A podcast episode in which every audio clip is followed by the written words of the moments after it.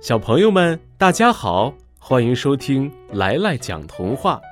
今天来来要给小朋友们讲的童话故事名字叫《太阳光的颜色》。小兔听山羊公公说，太阳光有许多颜色。小兔很好奇，就去问小鸟。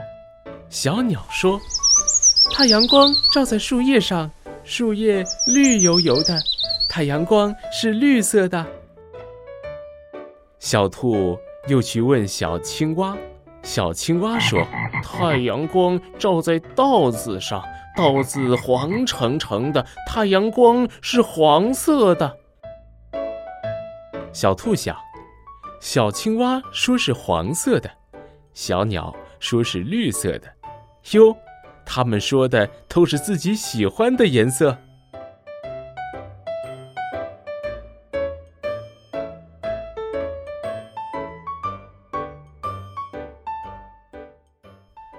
这时，下雨了，小兔连忙跑到家里避雨。